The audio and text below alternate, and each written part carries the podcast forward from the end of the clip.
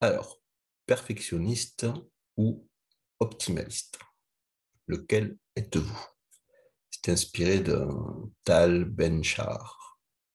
Par le perfectionnisme, souvent, bah, on ne sait pas trop comment l'aborder, donc on va revenir vers cet, excellent, livre euh, de Tal Ben-Shahar, La poursuite de la perfection, qui est évidemment en anglais la plupart du temps, c'est comme ça. Alors, c'est un des plus grands psychologues positifs au monde. Il a enseigné notamment le plus grand cours de l'histoire d'Harvard, psychologie positive 100. Il nous dit qu'il existe deux formes distinctes de perfectionnisme. L'une d'elles est en fait euh, adaptative et l'autre pas. Et pour lui, elles sont si différentes qu'elles ont besoin de noms différents. Il y a le perfectionniste euh, malsain qui souffre de toutes les choses qu'on peut mettre autour du perfectionnisme, à savoir l'anxiété, la dépression, etc. Donc, ils appellent les perfectionnistes. Et puis, le perfectionniste sain, performant, qui utilise des normes élevées pour alimenter sa croissance et les appelle des optimalistes. Donc, la principale différence entre les deux, c'est voilà, le perfectionniste malsain n'accepte pas la réalité il pense euh, vraiment dans sa tête qu'il peut travailler 16 euh, à 20 heures par jour à la poursuite de son travail, de son excellence, tout en restant en super bonne santé, en étant un bon conjoint, un bon parent, en étant super actif dans la communauté, en étant un bon ami pour des dizaines de personnes, etc. La source de son malheur, c'est qu'il n'accepte pas les contraintes de la réalité.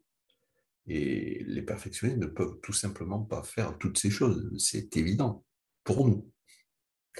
Alors, lorsqu'ils ne répondent pas à, leurs attentes, ben, ils s'en prennent impitoyablement à eux-mêmes et, souvent même aux autres. D'accord? Et ils subissent du coup tous les effets négatifs d'un perfectionnisme malsain.